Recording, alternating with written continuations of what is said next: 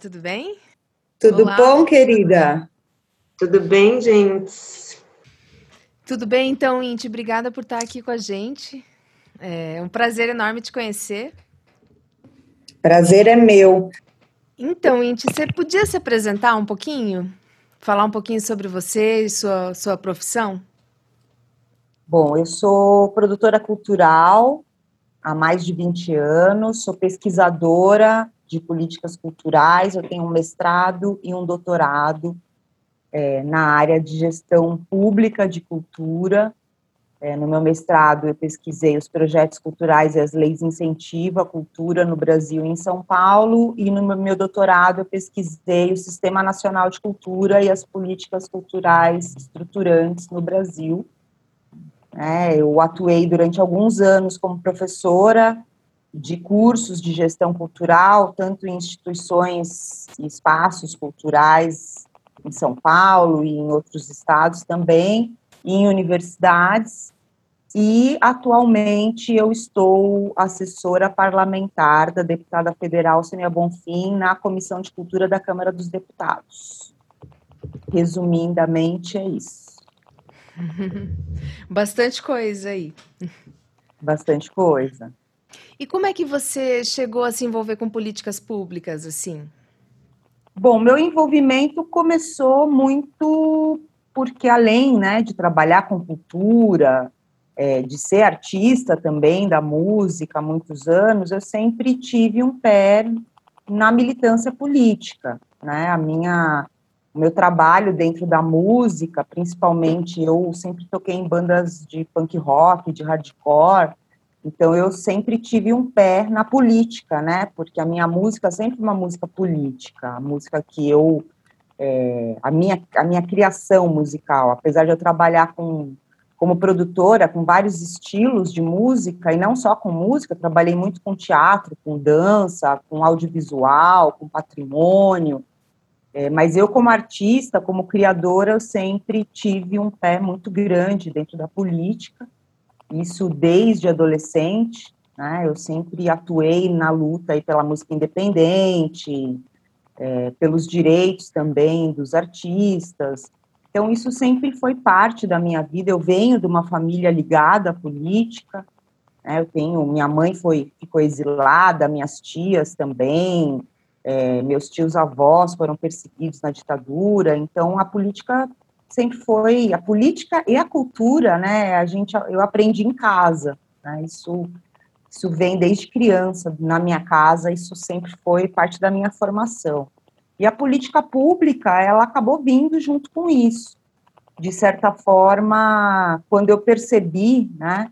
É, eu estava atuando na militância dentro de movimentos culturais, tanto em São Paulo como, quanto a nível nacional, e pesquisando isso, né? E quanto mais eu pesquisava isso, tanto no meu mestrado, no meu doutorado, e mais me, me, me envolvendo com a militância também, que foi um, um grande campo de estudo para mim na minha pesquisa, eu fui me envolvendo cada vez mais com política, né? Acabei aí me filiando ao PSOL, fui candidata a vereadora, enfim. E, então a política e a cultura para mim é a minha cultura política, né, é, é, parte da minha construção, me constitui aí enquanto indivíduo também, né.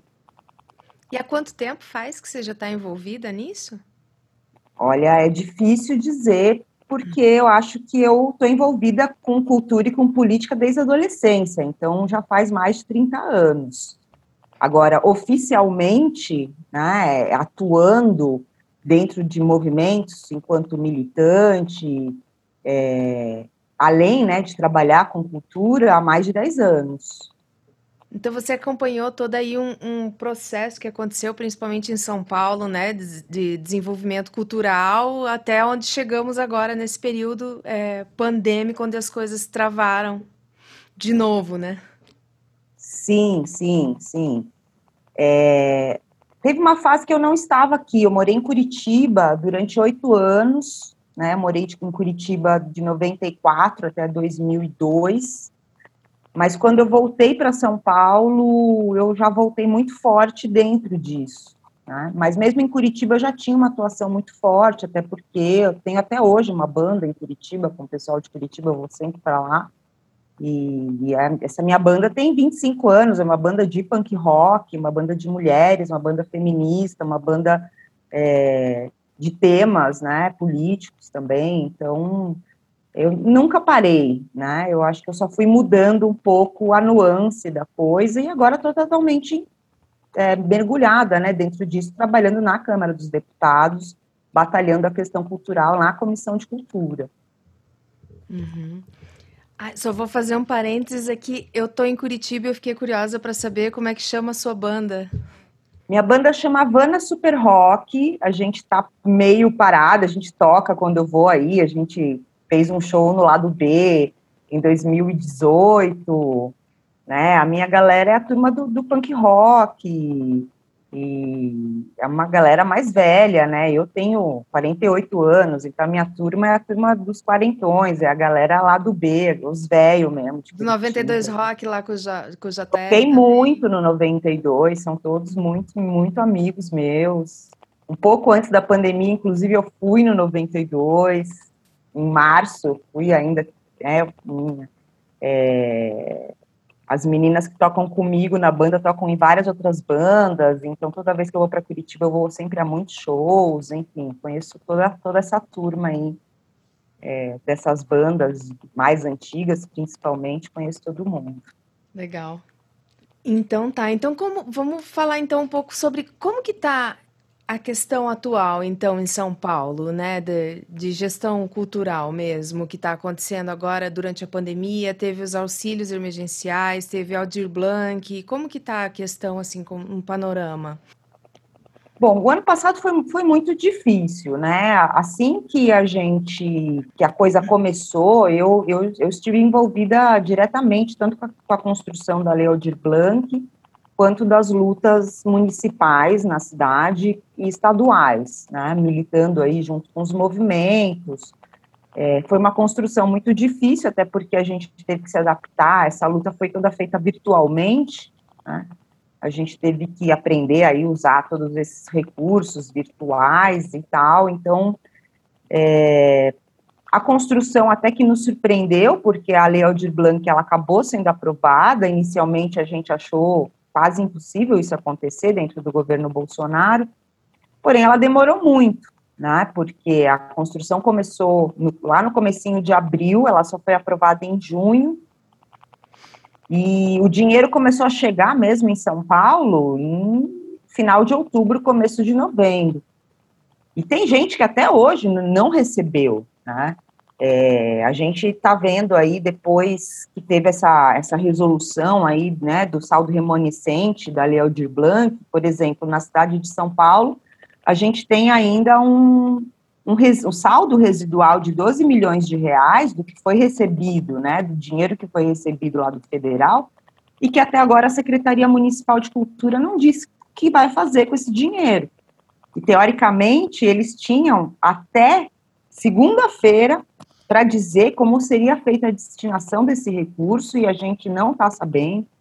Um outro problema aconteceu aí também é, com alguns é, proponentes né, de alguns módulos aqui da cidade de São Paulo, é, que eram mais coletivos, né, porque alguns módulos de premiação eram individuais, alguns módulos eram, eram coletivos, e a Prefeitura de São Paulo cometeu um erro gravíssimo, né, a Secretaria da Fazenda, emitiu informes de imposto de renda é, em nome do CPF de algumas pessoas, ao invés de ser em nome dividido para os coletivos, por quê? Porque alguns prêmios que foram é, pagos, né, para coletivos, eles foram pagos para uma pessoa, né, porque não era obrigado a ter um CNPJ.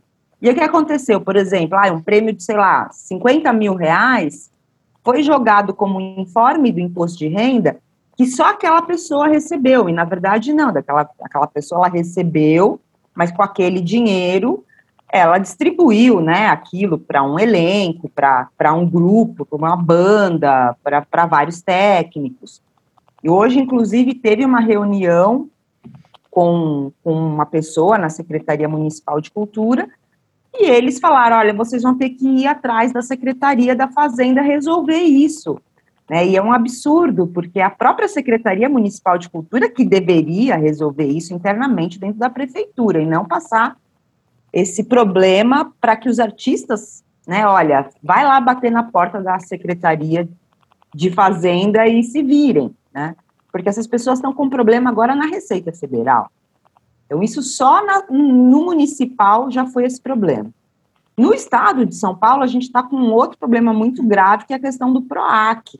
Né? Não sei se vocês viram, a gente acabou de ter as inscrições aí do PROAC nesse ano, é, que cresceu mais de 500% o número de inscritos, e isso mostra é, tanto que o desespero aí do setor cultural no estado de São Paulo, a gente nunca teve um número tão grande de inscritos.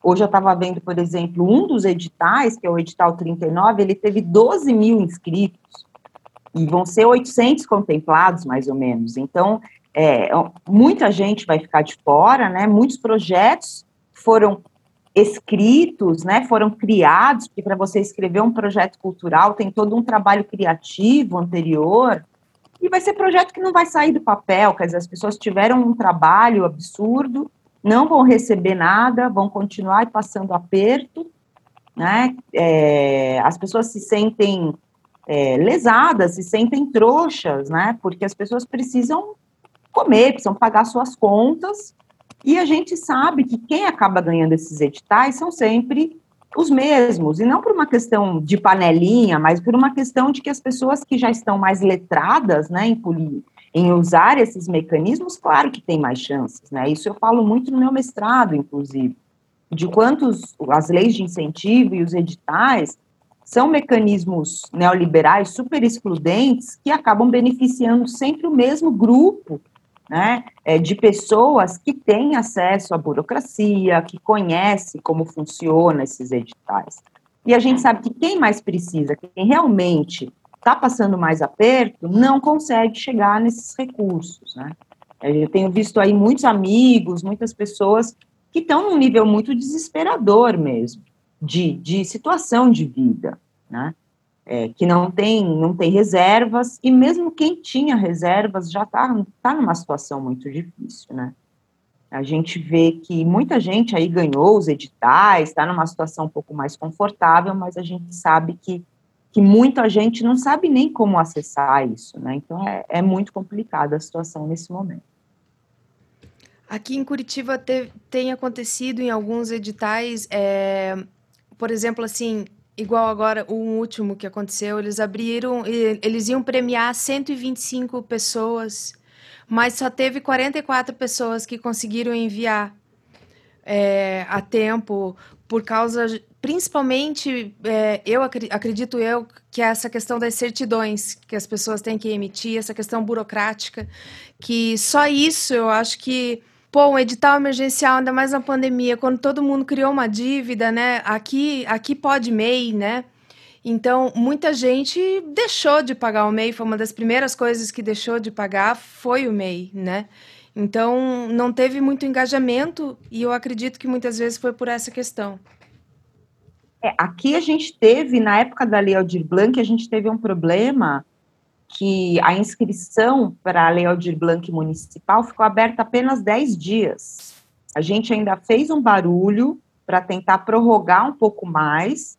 A gente conseguiu três dias a mais, mas aconteceu de muita gente ficar de fora porque não ficou nem sabendo que estava aberto. Por quê? Porque aconteceu no meio da eleição, e no meio da eleição a Secretaria Municipal de Cultura não podia fazer propaganda do edital, porque isso fere, feria né, as regras eleitorais. Para você ter uma ideia, quem acabou fazendo a propaganda fomos nós, dos movimentos culturais, né, que, que divulgamos nas nossas redes sociais, olha, galera, tá aberto aí uma inscrição para o edital da Lei Aldir Blanc, a gente mesmo fez lives para explicar como é que se, se inscrevia, né, toda essa parte, esse trabalho que deveria ter sido feito pela secretaria, fomos nós que fizemos justamente porque foi feito tudo às pressas, né? E na época, a gente, pelos movimentos culturais, a gente estava muito bem organizado, a gente fez uma proposta para a Secretaria Municipal de Cultura e uma proposta que ampliaria o escopo de quantas pessoas teriam acesso a esses recursos, e eles não aceitaram, né? Eles quiseram fazer do jeito deles. A gente ainda insistiu, a gente tentou fazer várias reuniões, mas infelizmente a gente foi na Câmara Municipal, fez audiências e etc., mas infelizmente não, eles quiseram fazer do jeito deles, é, principalmente para os espaços culturais, isso foi muito complicado, porque a quantidade de espaços culturais aqui na cidade de São Paulo é gigantesca. Há alguns mapeamentos que dizem que há mais de 10 mil espaços culturais na cidade de São Paulo e só foram contemplados 1.800. Né? Então, quer dizer, muitos ficaram de fora, e sendo que muitos até já tinham fechado, né? Porque não aguentaram esperar até chegar o recurso né, da Lei Aldir Blanc. É, demorou demais, né? Em, entre abril e novembro, muita gente já tinha fechado as portas, né? Não aguentou pagar aluguel, pagar. Em São Paulo é tudo muito caro, né? Você manter um espaço cultural é caríssimo. Então, é, e esse ano eu não sei como é que vai ficar, né? Porque a gente continua, agora que nós estamos entrando aí, entre aspas, né, numa fase mais normal aí da, da situação, mas é, os coletivos culturais, eles, eles têm medo, né, de, de reabrir normalmente, de serem aí fator é, de espalhamento aí, né, do vírus, então é, é, é complicada ainda a situação. E esses editais, eles vão continuar até quando? Até acabar esse dinheiro que existe e ainda não foi repassado? Você acha que vai ter previsão de uma continuidade? Como é que tá?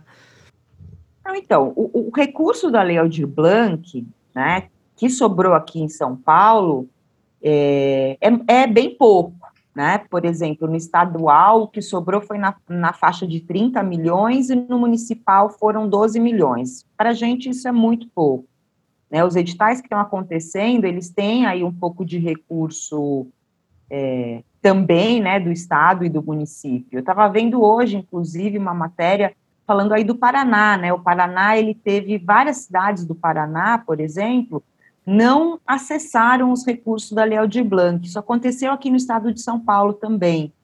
É, muitas cidades que tinham esse recurso disponível ou não acessaram ou acessaram, mas não fizeram ainda um edital para distribuir o recurso.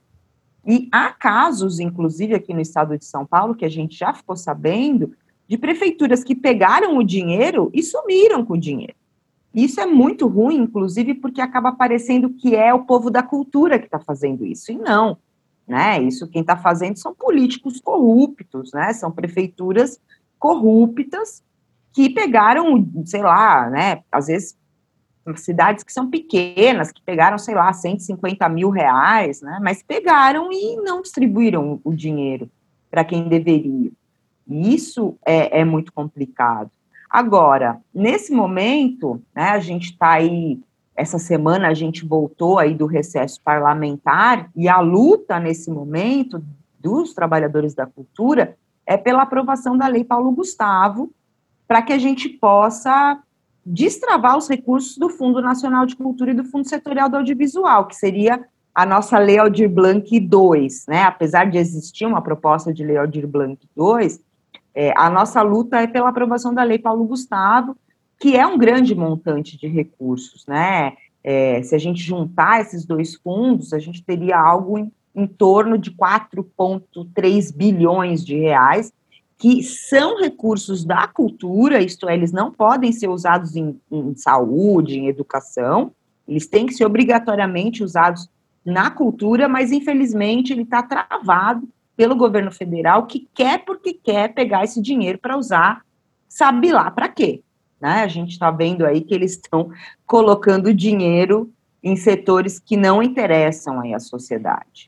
Né? Então, a nossa luta nesse momento é isso, é aprovar a Lei Paulo Gustavo primeiramente no Senado e depois na Câmara dos Deputados, para daí a gente fazer uma nova distribuição de recursos via os preceitos do Sistema Nacional de Cultura, diferentemente da Lei Aldir Blanc, né, que foi feito via editais, a Lei Paulo Gustavo, ela ela olha para o Sistema Nacional de Cultura, né, que é esse sistema que nós estamos tentando implantar há 20 anos, e finalmente, pela lei Paulo Gustavo, a gente vai conseguir fazer com que seja implantado, né, se for realmente aprovada essa lei, e que preza muito aí pela distribuição dos recursos de uma forma mais igualitária, e olhando para os planos municipais, estaduais de cultura e que utilize diversos tipos de mecanismo de distribuição de recursos e de infraestrutura de política cultural.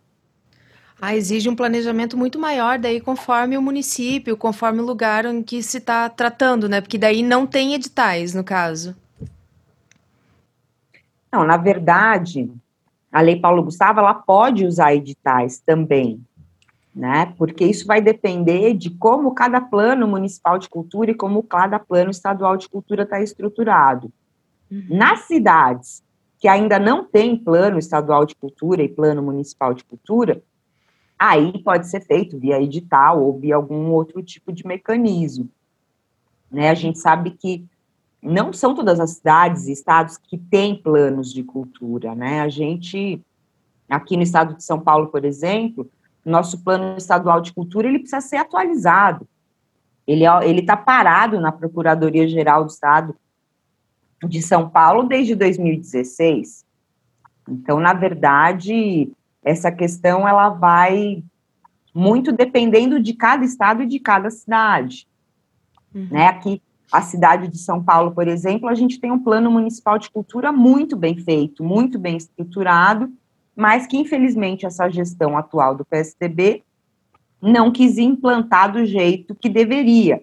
Eles dizem que implantaram, mas na verdade eles estão fazendo aí, né? A gente tem os fomentos aqui na cidade de São Paulo, fomentos, os fomentos aprovados em lei, como do teatro, do circo, da dança, fomento à cultura das periferias, ou os que ainda estão em processo, né, de lei, como por exemplo, o próprio fomento à música, o fomento ao reggae, entre outros, esses, esses editais, eles estão acontecendo, né? E eles estão dentro do Plano Municipal de Cultura, mas o Plano Municipal de Cultura da cidade de São Paulo, ele é muito mais amplo do que isso.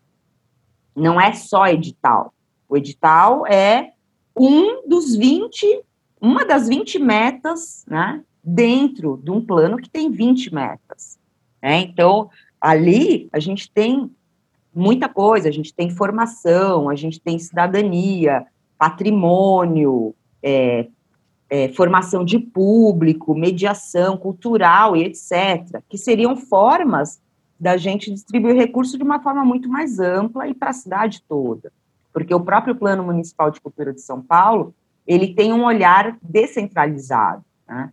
Ele tem algum, em algumas metas e algumas ações propostas de descentralização desses recursos, inclusive de fortalecimento e de investimento em alguns espaços culturais e equipamentos públicos nas periferias, né, que ainda é uma coisa que faz muita falta aqui na cidade. Então, isso só para dar um exemplo da cidade de São Paulo, né, porque cada cidade, cada estado tem o seu plano né? E esse planejamento é um planejamento a longo prazo. Então, a importância da Lei Paulo Gustavo é não apenas trazer esse recurso emergencial, né, que, que é um recurso que precisa ser usado, que ele é da cultura, mas é principalmente fortalecer o sistema nacional de cultura, os sistemas estaduais e os sistemas municipais também.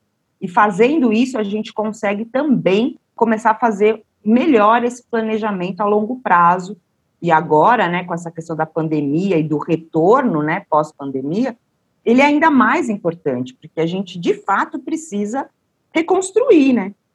E teve, essa semana teve uma alteração na Rouanet, não teve?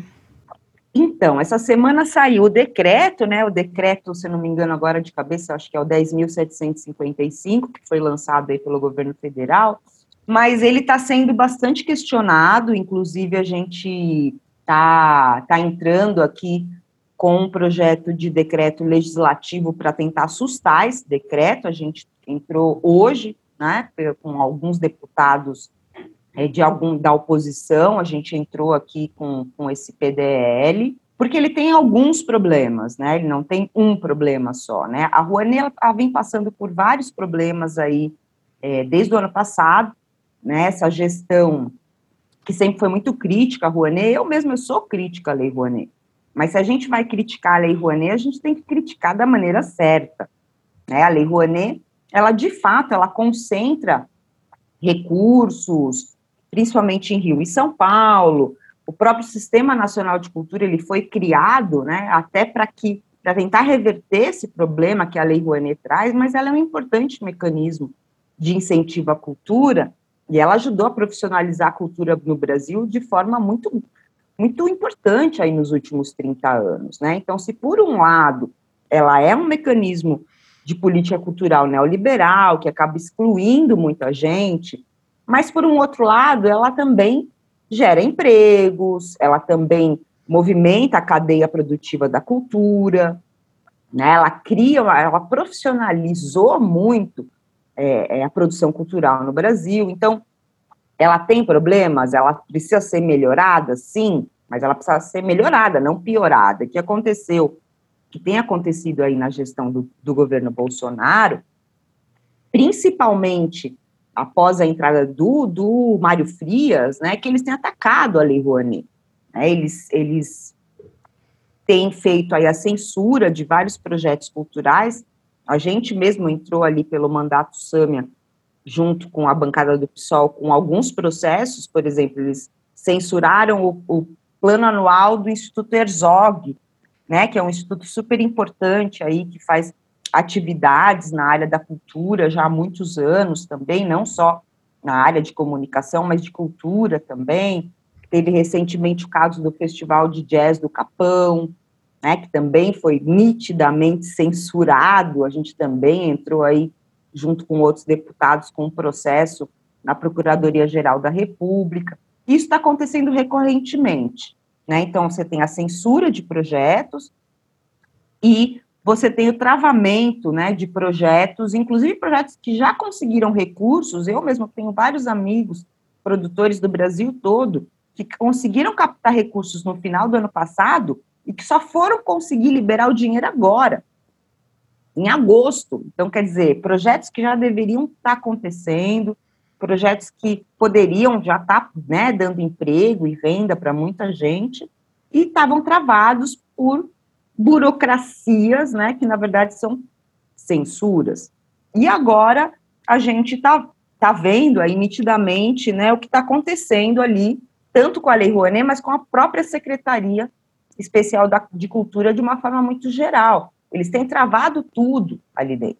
Né? A intenção deles é muito clara. A gente percebe tanto o Mário Frias quanto o André Porciúncula dando declarações aí no Twitter diariamente, né, que eles só querem apoiar a arte sacra, a arte gospel, né, que, que, que, então a censura, ela tem um cunho religioso também, e a gente percebe nitidamente ali que dentro do tal gabinete paralelo do Bolsonaro, quem manda na cultura é o Eduardo Bolsonaro, né, que está sempre, inclusive, há pouco tempo atrás, ele postou uma foto, ele, o Mário Frias e o André Porciúncula, os três armados, falando que estavam prontos para acabar com os artistas vagabundos. Quer dizer, é, é um, um, um tom de ameaça, né, você tirar uma foto os três com arma de verdade, falando que estavam prontos para combater os artistas vagabundos. Então, é, é muito assustador, né? porque, infelizmente, a gente olha aquilo e se sente ameaçado, né? Porque, afinal, eu, eu sou uma artista vagabunda, de acordo com eles, né?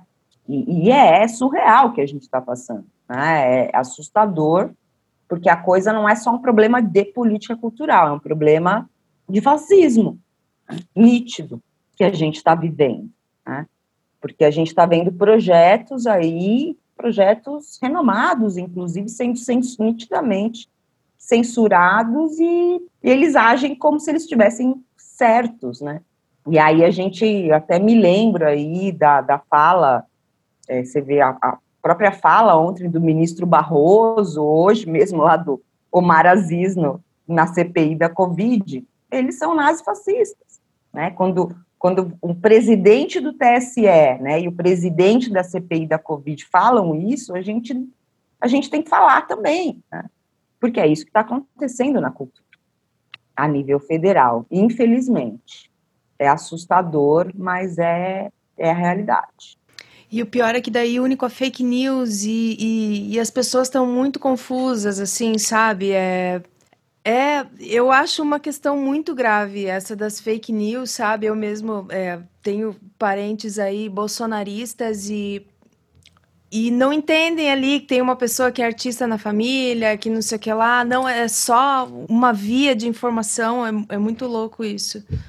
Esse apoio popular, né? A toda essa construção, esse desmonte cultural e de um país mesmo até, né? É, porque e, e, é muito curioso você falar isso, né? Eu falo isso até porque o meu pai, por exemplo, é artista, e meu pai, ele, ele virou um bolsominion, e ele não era um cara assim. Né? Ele acredita piamente nas coisas que o Bolsonaro fala, ele é um, um músico, né? Uhum. E, e, ele acha que tudo isso que esses caras acham, né? Que, que a gente, que artista vive na mamata, e, e é surreal, porque ele, ele não é essa pessoa. Né? Então a gente vê que é uma coisa meio de seita mesmo, né? Que faz uma lavagem cerebral, porque você de eu não reconhecer, a gente não reconhecer mais nossos familiares, né? De você não conseguir mais conversar com pessoas que você antes convivia e conversava numa boa, né?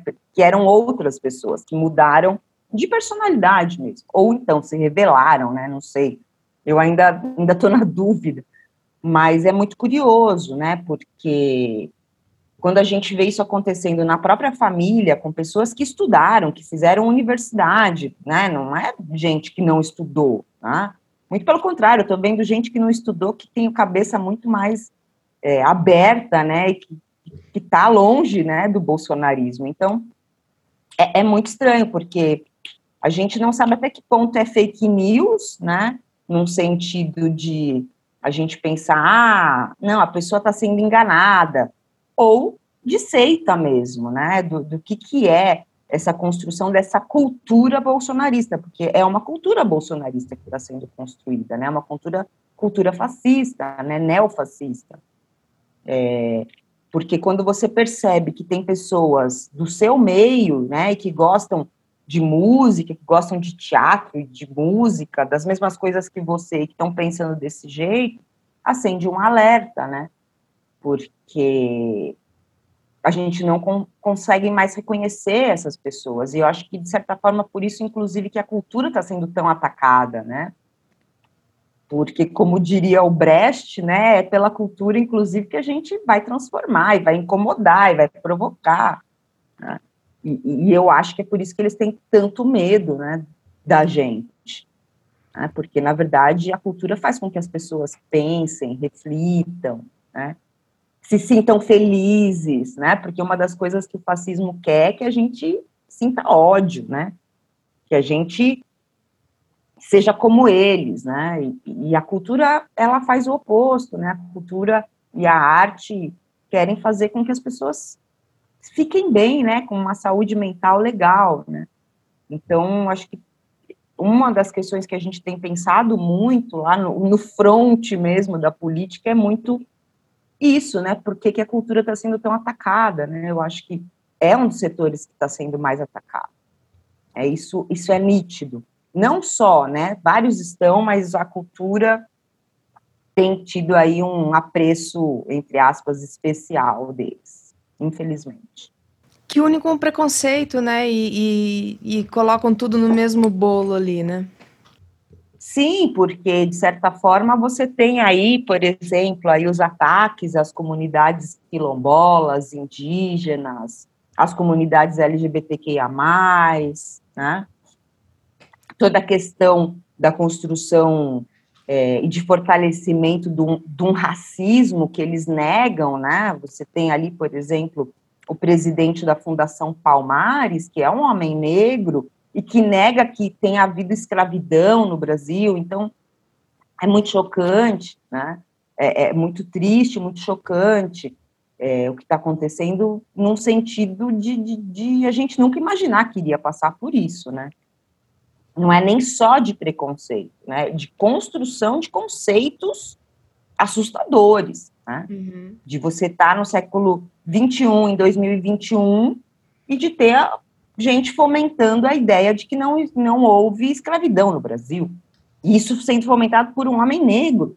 Então, é, é, é, muito desesperador, muito triste. A gente não sabe nem muito bem como agir. A gente passa o dia, né? Eu estou trabalhando remotamente, estou em São Paulo, isso, me, de certa forma, me dá um certo alívio. Minha deputada está de licença maternidade, mas é, eu fico preocupada até com, né, com, com quem está lá em Brasília no fronte presencial mesmo. Tá?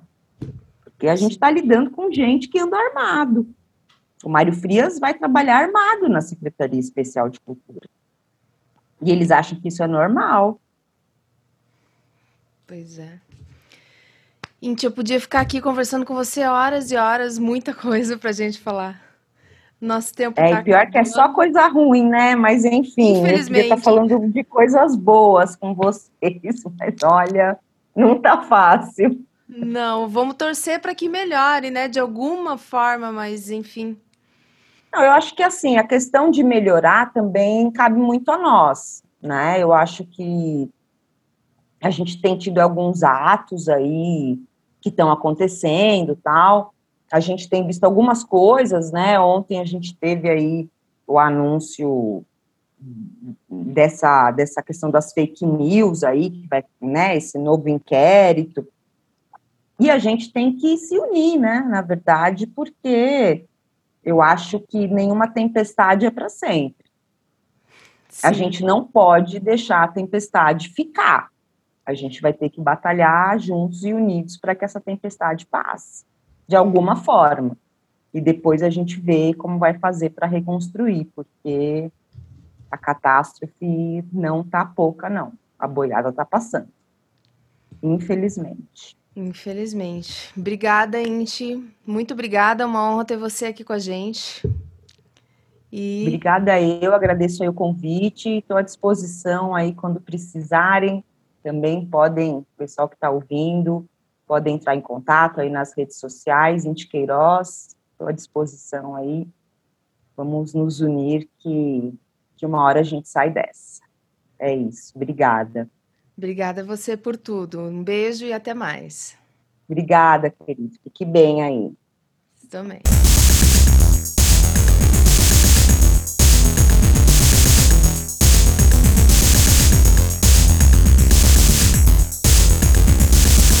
like Kruppberg.